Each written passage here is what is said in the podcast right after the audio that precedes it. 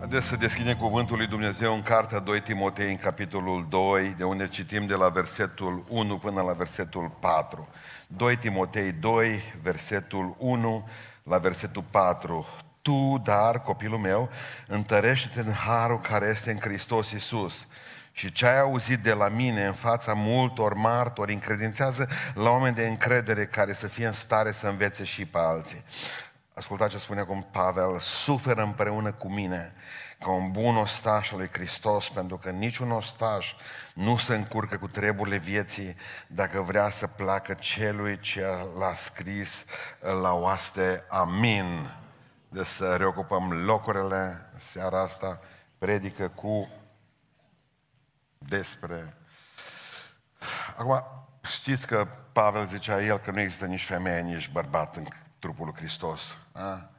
Pe aceea tot el zice lui Timotei, vezi că una dintre înfățișările bisericii, una dintre lucrurile pe care mi le doresc, zice Dumnezeu, să fim o oaste, să am o oaste și voi fiecare să fiți ostași în, ca niște oameni încercați. Înseamnă că, într-un fel sau într-altul, reforma femeii în armată o face Hristos, în urmă cu 2000 de ani, în urmă cu 50 de ani armata americană.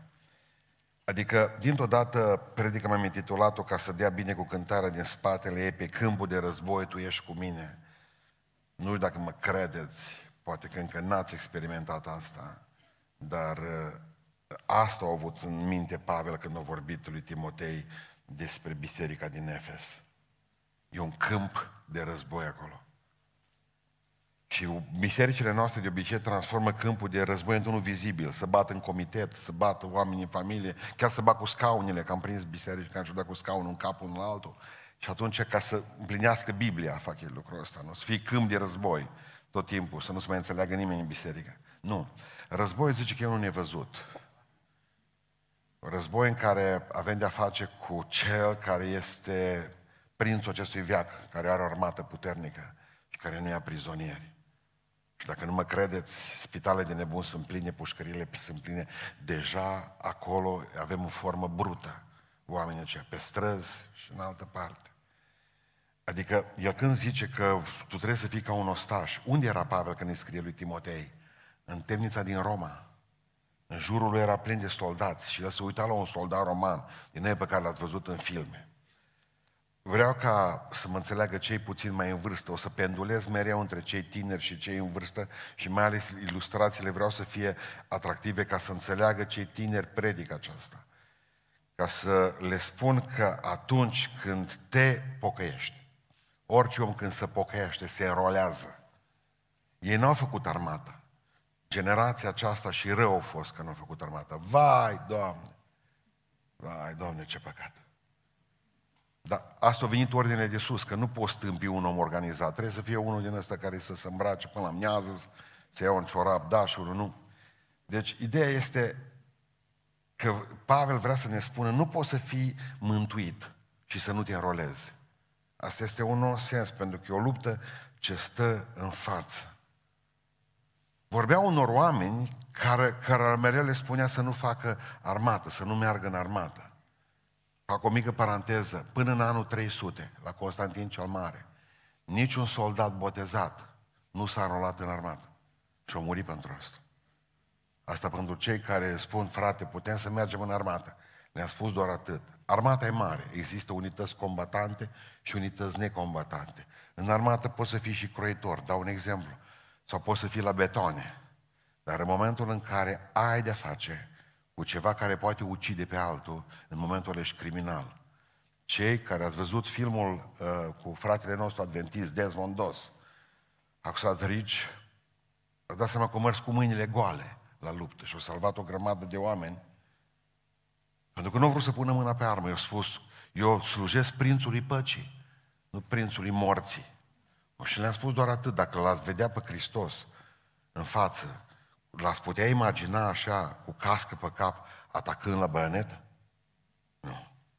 Și noi suntem chemați să călcăm pe urmele lui. Amin. Punct. Acum, haideți să ne uităm așa cât putem de repede să mergem, să ne uităm la versetele acestea. ce cu soldatul ăsta? Cum trebuie să fii un soldat al lui Hristos? Pentru că tu, femeie, bărbat, tânăr, în vârstă, trebuie să fii un soldat al lui Hristos. Un soldat întotdeauna, să știți, e pregătit să sufere. Primul lucru pe care trebuie să-l înțelegem din textul de astăzi, zice versetul 3, suferă împreună cu mine. Suferă împreună cu mine. Pavel era un model pentru Timotei. Și Pavel nu voia ca el să, facă, să nu facă ceva ce ar fi spus lui Timotei să facă. De aia zis Timotei, mai văzut pe mine cum am suferit pentru Hristos, cum m-au bătut. Ai văzut ce am pătimit pentru Hristos? Nu. Ce ai văzut în mine? Fă și tu. Și dacă am suferit eu, o să suferi și tu. Adică viața asta de luptă, viața aceasta cu Hristos, nu e o paradă, spuneam, ci o viață de luptă. Noi nu venim aici ca să batem pas de defilare. Dacă v-am vouă, cred, dar cred că vouă, am recomandat tinerilor să vadă un documentar englez. Noi nu vom muri niciodată despre primul război mondial. Să spună cum o generație la 16 ani s-a înrolat și a mers să stea în tranșee și a venit după 4 ani acasă. Aveau 20 de ani, 22 când au venit acasă. 4 ani de zile. Au stat în cele mai cumplite privațiuni. Primul război mondial a fost o nebunie și al doilea a fost. Dar primul a fost o nebunie mai mare. Patru ani de zile de tranșee. Patru ani în care spuneau, n-am primit un gram de hârtie. Patru ani în care, și scuzați-mă, ne-a șters cu palma la fund. Patru ani în care am luat apă și colegii noștri putrezeau în apa respectivă și am luat-o și am fiert-o și am luat zeama aia verde și am aruncat-o și așa ne-am făcut ceaiul. Patru ani de zile în care am dormit și erau imaginile de atunci. Am dormit, zice, în apă până în gât, stăteau în tranșee, era noroi atâta. Patru ani în care șobolanii s-au suit pe noi. Ce să-i spui unei generații care țipă că n-are apă caldă? Într-o zi, se poate întâmpla, se poate întâmpla să nu ai apă caldă. Ce omoră. Ce să-i spui unei generații care ah, trebuie să schimbe hainele în toată ziua și telefoanele mobile când apare și ce să spui unei generații care îl rogi să se trezească la 9, că ai ceva treabă cu el la 10? Și știți ce e dureros? Că filozofia asta de scopit spiritual s-a dus până la noi astăzi în biserică. Știți ce înseamnă pentru mulți pocăință? Au venit în biserică, s-au așezat confortabil pe scaun. Parcă au fost dezamăgit puțin când l-am scos la aer. Fetele s-au pus pe tocuri, pentru mulți venit aici în față, fraților, nu-i paradă, e luptă. E suferință. E o suferință incredibilă, pentru că pentru că la asta ești chemat. Cel mai scump jucător de fotbal din lume, cum probabil negru ăsta, Kylian Mbappe de la Paris Saint-Germain. Să presupunem că s-ar duce la Thomas Tuchel, la antrenor. Și se spune, uite, ăștia nu mă lasă în pace. Să vin să-mi fure mingea, mă lovesc peste picioare. Și tot timpul să agață de mine. Ce credeți că ea spune antrenorul lui? Bă, frate, dar cu cât am plătit noi și cu cât vrem să te vindem, Crezi că te-am chemat aici ca să vii și să ne spui că n-are voie să se atingă nimeni de tine? Tu trebuie să o iei pe piele, bă, frate.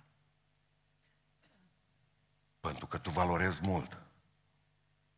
Cum te-ai putea duce înainte lui Hristos și să spui, Doamne, nu mai putea feri de cât am investit în tine și cât coști. Ce cost am pus în tine. Tu vrei să fugi, mă?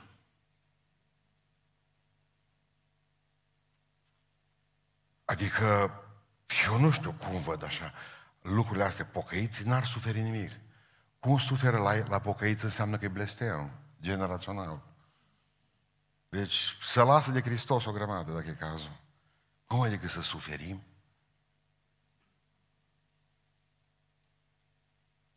Pentru cei care vă mai uitați la filmele alea mai vechi, mai țineți minte pe Sylvester Stallone, Rambo, când să taie lăcii. Suferea, mă. Nu mă lua cu parcă era mama. S-a apucat să se coasă. Țineți minte cu tot să coase aia. Mai și făcea nod. Rupea cu dinții, iar făcea nod. E, Toată ziua să cosea. Parcă era mama făcând ciorapi. Cosând ciorapi. Tata. Momentul în care te-ai dus pe drumul ăsta, vine și aia, te mai rănesc, durere. Sunt suferințe spirituale care le purtăm. Și Hristos le-a purtat. Un soldat are suferințe psihice, are suferințe sociale pentru asta. Oameni care nu te mai iubesc pentru că te-ai pocăit. Oameni care te dau la o parte. Oameni care se dezic de tine.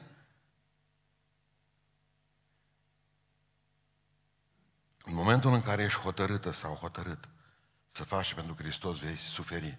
Toată lumea zice, conciliul de la Nicea 325, mărturisim acea mărturisire de credință a noastră, cred în unul Dumnezeu Tatăl, atoțitorul, făcătorul cerului și a pământului și dăm drumul să meargă pe asta. Uitând că atunci, în 325, au fost la Nicea 318 episcopi de față, dintre care numai 12 aveau amândouă picioarele, amândoi ochii, amândouă urechile și amândouă mâinile. Pentru că veneau din prigoană și le-au tăiat mâini și le-au scos ochi și le-au tăiat urechi și nas și buză și așa s-au prezentat. Crezul de la Nicea este crezul unor oameni tăiați, abatorizați. Și noi astăzi la 10 și vii la 10 și 20. Mă mir că vrei să mai fii mântuită. Imediat la ora 12 să nu mai vorbesc dacă într-o zi ai o ispită, o frământare, o încercare. Te consider cea mai nenorocită și mai nenorocit om. Dar cum ți-a spus Hristos că vei merge? Pentru că El a suferit și noi trebuie să suferim. O să ai necazuri acasă, o să ai necazuri cu soțul, cu soția, cu copii. N-ai cum scăpa de astea. Ce Pavel, uită-te la mine, am suferit, am primit bătăi de la oameni, m-au renegat atâția, da, și ție o să se întâmple asta. Timotei, pentru că un soldat e pregătit să sufere. Dumnezeu să-ți ajute ca să fii ferit de asta, dar trebuie să fii pregătit să suferi. Nu suntem masochiști, dar trebuie să fii pregătit să suferi. Al doilea lucru, un soldat bun, nu numai că e pregătit să sufere, un soldat bun nu are o viață normală. Amin. Asta nu vă place. Știu de ce nu vă place. Normal ne trebuie o viață normală și nouă. El nu lucrează de la 8 la 4. Un soldat, un soldat nu lucrează de la 8 la 4, pe aceea să meargă la fotbal cu prietenii. Un soldat este 24 din 24 soldat. Șapte zile din săptămână. Pentru că în momentul în care te-ai înrolat, timpul tău, abilitățile tale, ă, eu știu, hobby-urile tale, viața ta, trupul tău, nu-ți mai aparțin, aparțin armatei. Pentru că ești înrolat acolo. Și atunci trebuie să înțelegeți că ești, nu ești al tău. Dacă cumva te trimite în permisie ca soldat și a început o problemă, un război sau ceva, o problemă, te cheamă din concediu. Te cheamă din permisie. De ce? Tu nu-ți aparții ție. Tu nu mai ai program normal. Unul care lucrează la o zină n-are treabă. El când se duce, concediu, beton. Pentru că el nu are niciun fel de problemă. El e de la 8 la 4. Să vii și să normezi pe Dumnezeu. Spui, eu atâta fac, aceea mă duc. Exact cum ar zice un soldat. El, toată lumea pe, pe acolo, pușcă, trebuie. El să zică, băi, eu mă duc după pești. Pune undița, lasă pușca jos și undița, că văzut un râu frumos. Și săreau păstrăve din el. Îl împușcă imediat ăștia, mă. Ce ești nebun? Pentru că el e trimis oriunde soldatul. Oricând. Și nu are voie să comenteze ordinul. Pentru că ordinul niciodată, spunea în armată, nu se discută, ci se execută. Atunci nu mai e o viață normală. Hristos ne-a cumpărat cu un preț de sânge, înseamnă că aparținem. Și dacă aparținem Lui și am înrolat în armata Lui, eu acum s obosit. Eu nu mai fac. Eu nu mă mai duc, eu nu mai lucrez, eu nu mai dăruiesc. Și atâtea lucruri pe care nu le mai facem, de fapt. Pentru că vrem să avem viața voastră, noastră normală. Stați acasă, mă. Lăsați-L pe Dumnezeu dacă vreți să aveți viața voastră. Vedeți-vă de viață! Pe ce veniți aici? Pe ce veniți și cântați? Eu sunt un ostaș al crucii. Și zice comandantul suprem, du-te acolo, eu mă duc. Vreau să ne înțelegem bine, pentru că spune aici în versetul 2, niciun ostaș nu se încurcă cu treburile vieții, nimeni a lui. Că armata română merge să se bată nu știu cu cine, cu cine vreți cu bulgarii. Și soldatul se oprește să meargă în penii să-și cumpere ceva. Nu există să se încurci cu treburile vieții. Adică nu mai are hobby-uri, nu mai are prieteni de multe ori. Omul acesta nu mai are viață de civilie, cum se zice. Pentru că nu mai are o viață normală. Știți de ce mulți creștini nu soldați buni? Pentru că nu vor să, nu vor să plătească costul acestei vieți anormale. Oameni care nicio poartă n-au lovit și nicio, nicio victorie n-au câștigat vreodată. Multă funcție, teorie, nu? Așa am văzut. Practică n-aveam. Căutând despre Duhul Sfânt mai mult zilele acestea, mă descoper un lucru. Că nouă roade, nouă roade, nouă daruri. Da? Amin. Ce fain. nu am dat seama până acum. Și ce înseamnă roada? Înseamnă caracterul. Toate roadele ale străsături de caracter. Nu? Dragostea, bucuria, pacea, îndelungă răbdare, astea sunt trăsături de caracter. Celelalte nouă daruri, deci darurile, e lucrarea care trebuie să o facă fiecare. Și atunci, soldatul trebuie să aibă și caracter, trebuie să fie și luptător. Pentru că dacă are numai caracter și stă acasă, nu e bun. Sau dacă merge la luptă și nu are caracter, iar nu-i bun. Săptămâna trecută eram toți, câțiva tineri, acum tot mai oblig să citească. Apropo, cine a învățat uh, mistrețul cu colț de argint între voi? Eu că vă dau un milion de lei. Capete lăsate jos, așa e foarte bine, bravo. Aici mă uit la voi, eu și fugit, cred că. M-a întrebat primul cum m-a întrebat câte strofe are. 600. Eu am prins poezii în biserică de 600 de strofe. Au început-o fratele când eram tânăr, o terminat eram îmbătrânit, vreau să mă încăstoresc. Mă, o citea, o știa toată din cap. Tot zicea ce dar. Uitând de fapt că o memorie bună poate fi și rezultatul sifilisului. Câte strofe are? Poftim. Asta e armată. Ce-am pădurea spânzuraților. Mare om rebreanul ăsta. Mare nenorocit. Nu mai citesc o carte de la el. Pentru că tot de armată e treaba. Și bine să vă spun și asta. Liviu Rebreanu, Ion, știți asta, Adam și Eva, pădurea spânzuraților. El când vorbește despre apostol Bologa, românul acela, ofițerul acela român care a pendulat între în armata austro-ungară și a trecut la români. El de fapt spune povestea propriului frate, a lui Emil Rebreanu. Emil Rebreanu, fratele lui, este, uh, cum să vă spun, personajul principal. Dar ce, ce treabă are cu asta? Pentru cei care nu știți, au mai avut încă cinci frați. Pe lângă Liviu Rebreanu. Liviu Rebreanu și încă cinci oameni. Și pe toți cinci i-a scos taică s și maică sa de la școală ca să poată plăti școala lui domnul Liviu. Pe el l-a considerat mai bun. Și cu ultimii bani l-a ținut Emil și ceilalți frați. Ce-au avut? L-au ținut în școală. Și a devenit om mare.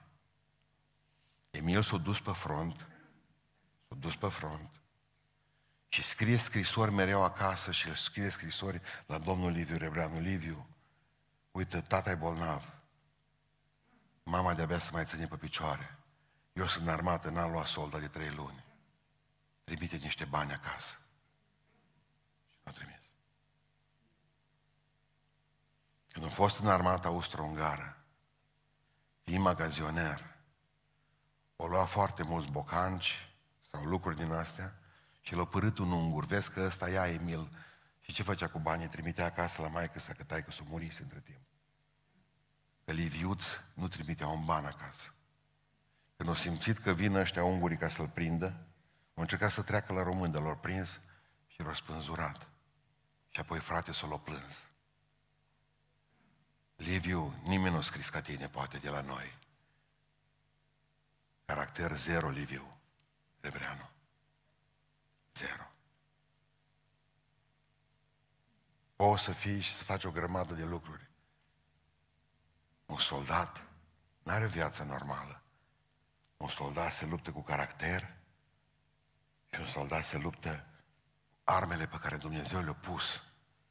Nu, nu ne sunt permise orice fel de victorii. Asta trebuie să înțelegeți. Noi trebuie să le câștigăm cinstit. După cuvântul lui Dumnezeu. În temere de Dumnezeu. Un soldat bun are o viață normală, un soldat bun e pregătit să sufere. Un soldat bun știe să lupte în echipă, să lupte în echipă. Amin. Observați ce zice Pavel, versetul 2. Și ce ai auzit de la mine, în fața cui? În fața echipei mele, a multor martori care erau cu mine. Încredințează la oameni de încredere, care e lângă tine. Nu lupta singur, Timotei care să fie stare să învețe pe alții. Adică, din nou, și să-și formeze propriile lor echipe. Indiferent că de grozav ți se pare ideea, dar nimeni nu poate să formeze o armată și să fie un singur om. Exact cum o zis un prieten meu, care are pădurii formată dintr-un singur copac. Vor venit ăștia noaptea și te cu jogările. Se lăuda la toți, care păduri. Armate într-un, armate într-un singur militar, aia treabă. Nu se poate așa ceva.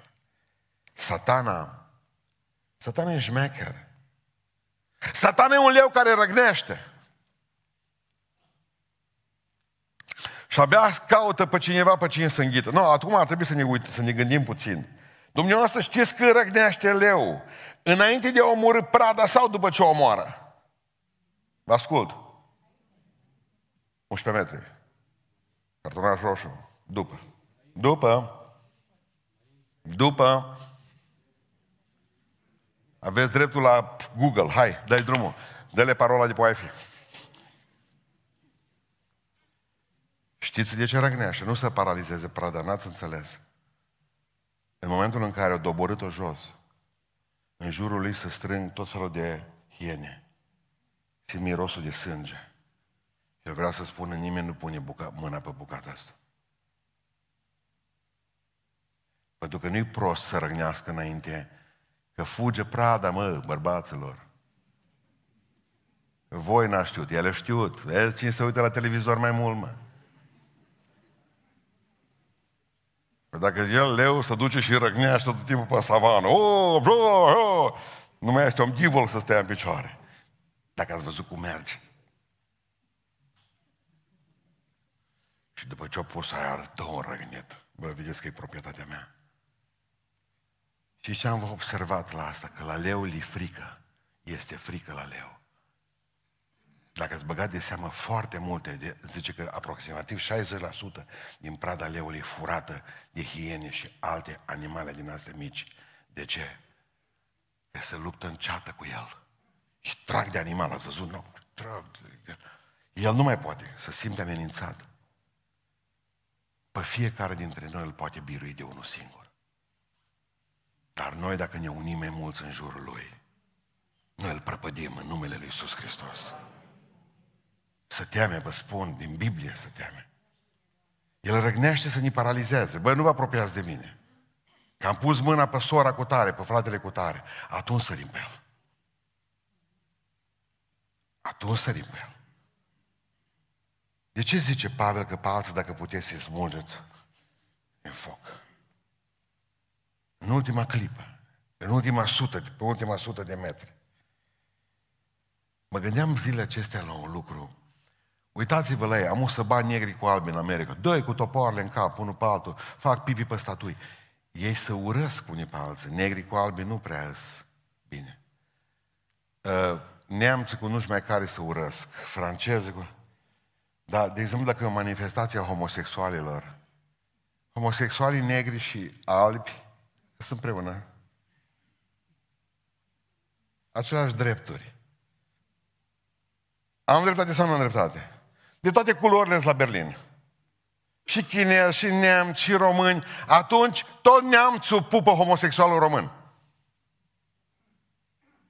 Nu mai are bani, atunci nu mai hoț, nu mai țigan. Că e de-a lui. Adică ei se unesc când vor să facă un lucru groaznic. Și baptiștii nu se pot uni cu pentecostalii, mă. Și pentecostalii nu se pot uni cu ortodoxi și cu catolici.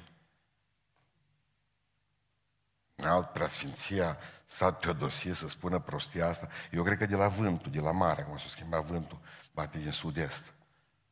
Să zică că numai biserică ortodoxă adevărată, catolici, toți sunt eretici. Vezi ce înseamnă să ții cuși mai mult pe cap?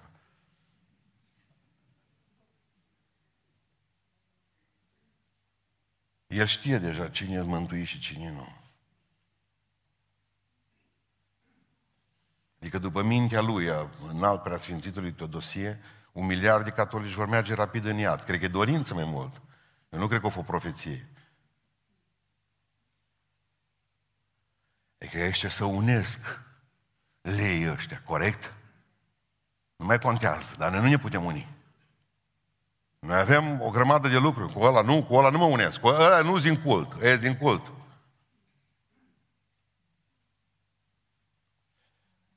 Ce ce m-a frapat într-o zi? Ideea, într-o zi, Iosua, o noapte, înaintea marii bătălii pe care o avea de, de purtat în fața Erionului, Iosua 5. Zice, la un moment dat, apare pe întuneric cineva la el. Primul lucru pe care îl întreabă Iosua, ca așa întrebăm și noi, de partea cu ești, mă? Noi automat întrebăm, bă, tu ești cu noi, cu ei, vezi, botezat cu Duhul Sfânt, nu, cesaționist, ăsta de care, cu purtător de barbă, la ortodox, catolic, de partea cu ești. Știi ce spune? Iisus Hristos era acolo, Îngerul Domnului Iisus Hristos. Și ce spune? Eu nu-s de partea nimănui, mă. Eu am venit să domin aici. Aleluia, slăvit să fie Domnul. El nu e dintr-o parte, El e stăpân absolut al lumii acesteia. Departe cu ești. Asta e marea noastră problemă. Să știm, ești prieten sau dușman. Dar nu mai împărțiți lumea așa. Satan e dușmanul. Mă gândesc ce ar trebui să facem acum în biserică. Romanii își legau scuturile unul lângă altul să formeze zid. Să nu fie breșă în el. Asta ar trebui să facem. Cum își legau ei scuturile unul de altul. Să nu mai poată penetra nimeni zidul ăla. Așa ar trebui să facem și noi.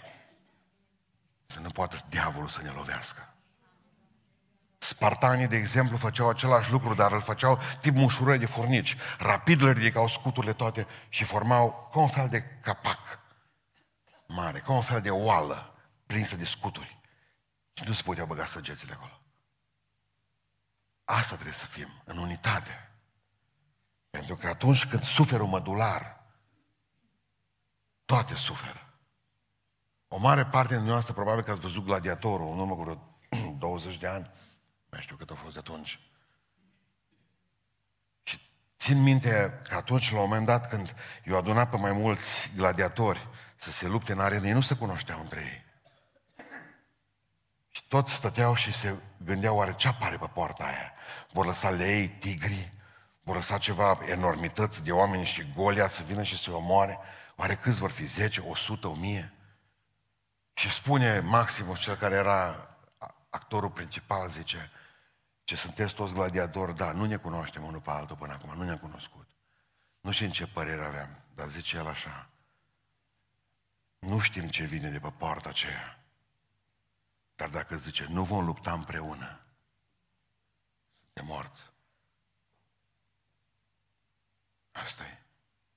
Eu nu știu ce aduce ziua de mâine. Dar știu un lucru, că dacă nu vom fi uniți, frați și surori, suntem morți. Noi numai împreună putem rezista. Noi numai împreună putem birui. Eu asta știu. Lăsați diferendele, difer, lucrurile care sunt diferite și care nu ne unesc și nu ne zidesc. Lăsați-le deoparte. Trăiți-vă viața în așa fel ca soldați în trupul lui Iisus Hristos, încât voi să nu fiți un veșnic rănit pe care să-l purtăm în spate, ci să fiți un luptător. Să nu fiți o problemă, ci să fiți o soluție. Să nu fiți unul care tot timpul fugi. Pentru că am zis că mă adresez mai mult tinerilor. Cei care au văzut salvat soldatul Ryan. La sfârșit, capitanul Miller îi spune următorul pe ce ori muri toți. O poveste adevărată. O mamă a avut patru feciori în America. Și a aflat vestea că trei dintre ei au murit. Președintele Statelor Unite ale Americii a spus așa, o mai rămas un fiu din patru la mama asta. Din pământ, din iarbă verde, îl aduceți acasă. L-au căutat și l-au găsit în Normandia, în Franța. Și au început să-l caute, să-l aducă acasă. Atât de mari probleme au fost cu omul acesta, atât de mare a fost lupta, încât au murit toți care au fost trimiși să-l aducă acasă. Și ultima dată îi spune capitanul Miller, rănit, cel care l-a dus până într-un loc. Noi murim toți și am murit toți pentru tine. Ce vezi să străiești viața în așa fel, încât, zice, să nu fim murit noi degeaba apărându-te. Ați înțeles? Pentru că una dintre lucrurile pe care trebuie să le înțelegeți este că fiecare copil rătit al nostru, fiecare soldățel mai mic, fiecare frate mai bătrân sau mai tânăr și femeie, nu trebuie să fie o povară pe biserică, ci trebuie să fie un ajutor pentru biserica asta. Mă rog pentru fratele meu, mijlocesc pentru el, lupt pentru el. Dacă toată ziua, toată ziua mă te plângi, te plângi, n-ai ajutat pe nimeni spiritual. Tu pentru noi ești o problemă, tu ești o breșă pentru noi. Dacă te-a lovit păcat odată și pentru cei care n-ați fost de dimineață pe internet, am spus un lucru, semn al spiritualității crescute când am vorbit despre Duhul Sfânt. Este distanța scurtă între păcat și mărturisire. Cu cât ești mai pocăit, cu atâta nu reziști să nu te bă, spodedești. Am păcătuit? Mă duc și spun acum, nu mai lasă pe satana ca mâine, poi mâine, să mă mai joce.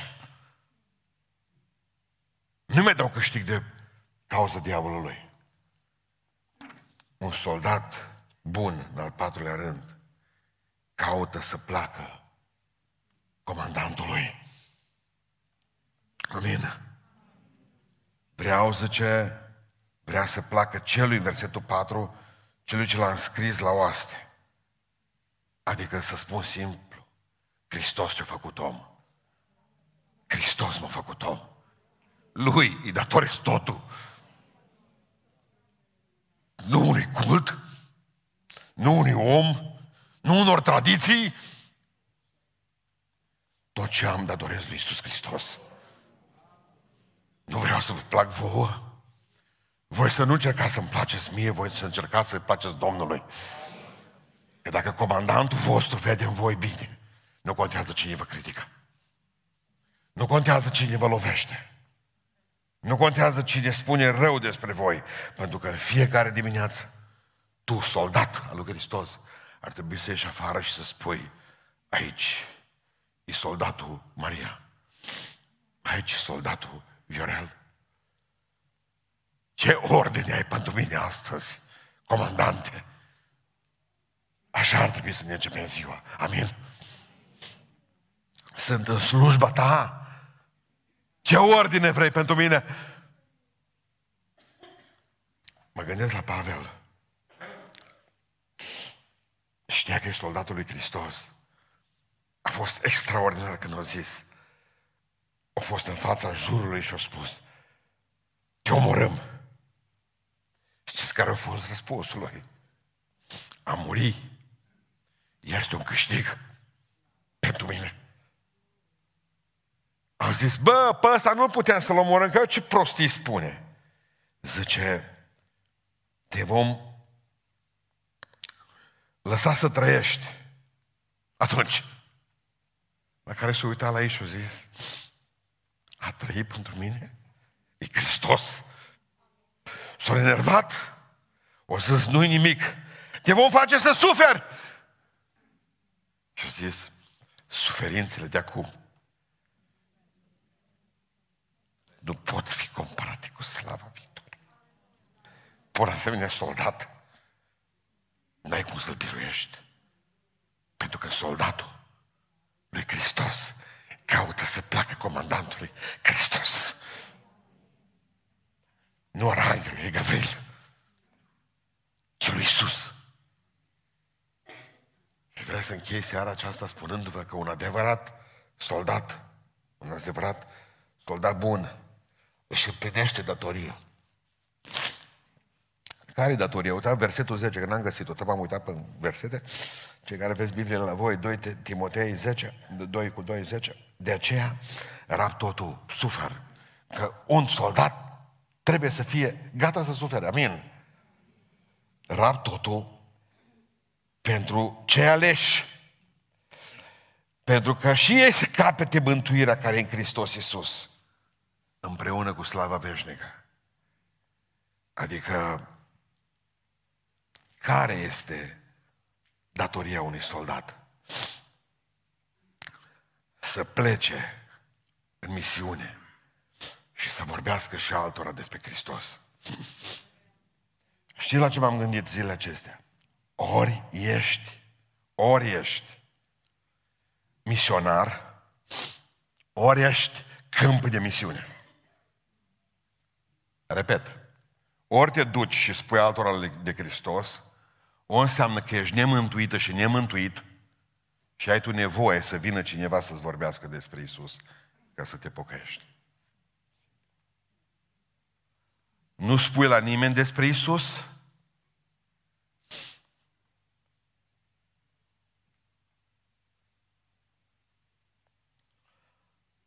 înseamnă că ai tu nevoie să spună ție cineva.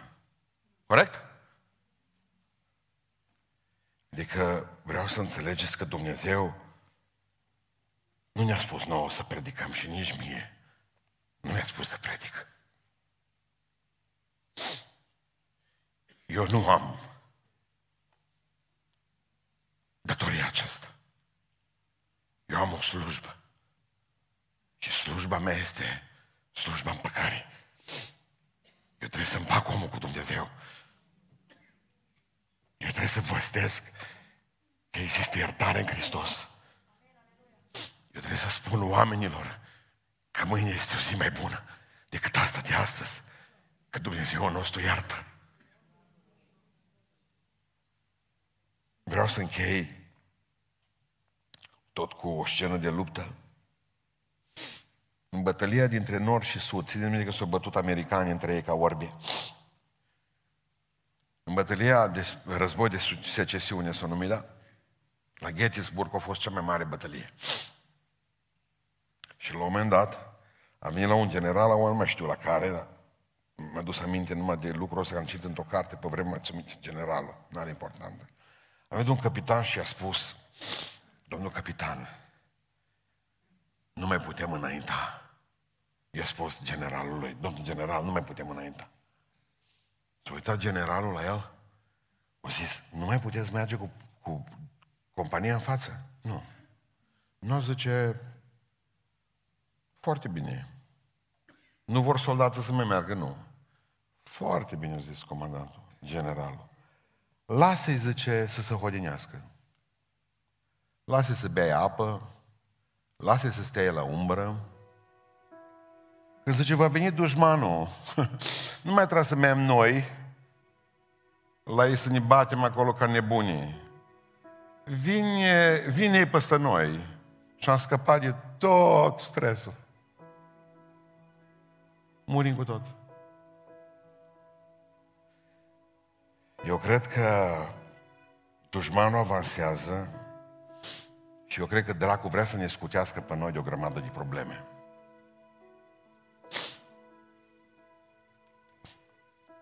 Ca să aperi ce ai de apărat și să ataci ce ai de atacat, trebuie santinele, arme ascuțite, școală făcută, oameni care să nu dormă, oameni care să fie gata să plătească prețul. La 18 ani și 5 luni m-am dus în armată. Când am venit acasă, la 20 de ani, aveam fire de păr crude. Am venit bătrân. Fost nopți la minus 35 de grade când am dormit cu baionet aici. Și am stat că știam că dacă nu țin baioneta, ce? Stăteam în picioare de gardă. Dacă, dacă dormeam pe veci, știți ce visam? Cozonace lui mama. Vă spun ce visam. Se împleticeau ochii la mine. Și era atât de cald, la minus 35 de grade. N-aveam treabă. Dușman, nici nu mă doream. Mi-am pus baioneta sub bărbie și dădeam cu vârful un cuțit, bărbia și mă sculam. Mă trezeam și al mergeam mai departe, știți de ce? Pentru că eu am impresia că dumneavoastră vreți ca dușmanul să vină să vă scutească de probleme. Și voi dormiți. Ne va omorâ în somn. Ne va tăia gâtul în somn la fiecare dintre noi în timp ce dormim liniștiți, în sunet de muzică, muzică bună, predici bune, uitând de fapt că noi nu suntem chemați să apărăm nimic. Noi suntem chemați să atacăm. Pentru că cea mai bună apărare e atacul. Noi trebuie să fim acolo în câmpul lui de misiune, acolo unde, acolo să-l batem, la el acasă, pe teritoriul lui. Dacă toți stăm aici în biserică și apărăm cadrul acestei biserici, vai frate ce bine e aici, știu, minus căldura de 100 de ori. Dacă era septembrie, toată viața aș fi stat numai în camionul ăla, nu mai veneam aici în beacă, prindeam scaunele toate. Pentru că va trebui să învățăm să ieșim afară afară. Suntem soldații lui Iisus Hristos. Și ăștia se luptă.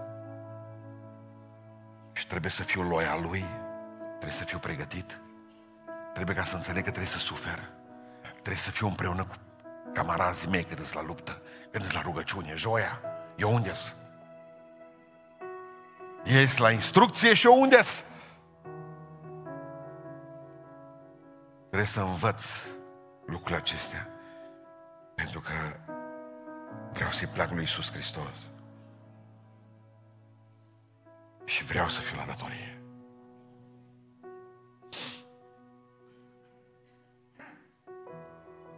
Și aș dori să mor ca fratele Ionel Pleșa, ca fratele Marcu Nechifor, ca atâția oameni lui Dumnezeu care seara au predicat S-au dus și s-au trezit în veșnicie. Vreau să știu că până în ultima clipă, cu căderi, cu ridicări, fiindu-vă câteodată povară, fiindu-mi câteodată povară, voi, dar am mers înainte. Dacă noi ne vorbim de rău unii pe alții, dacă noi ne împușcăm unii pe alții, n-a mai rămas mult oricum. Suntem mica armata lui Hristos.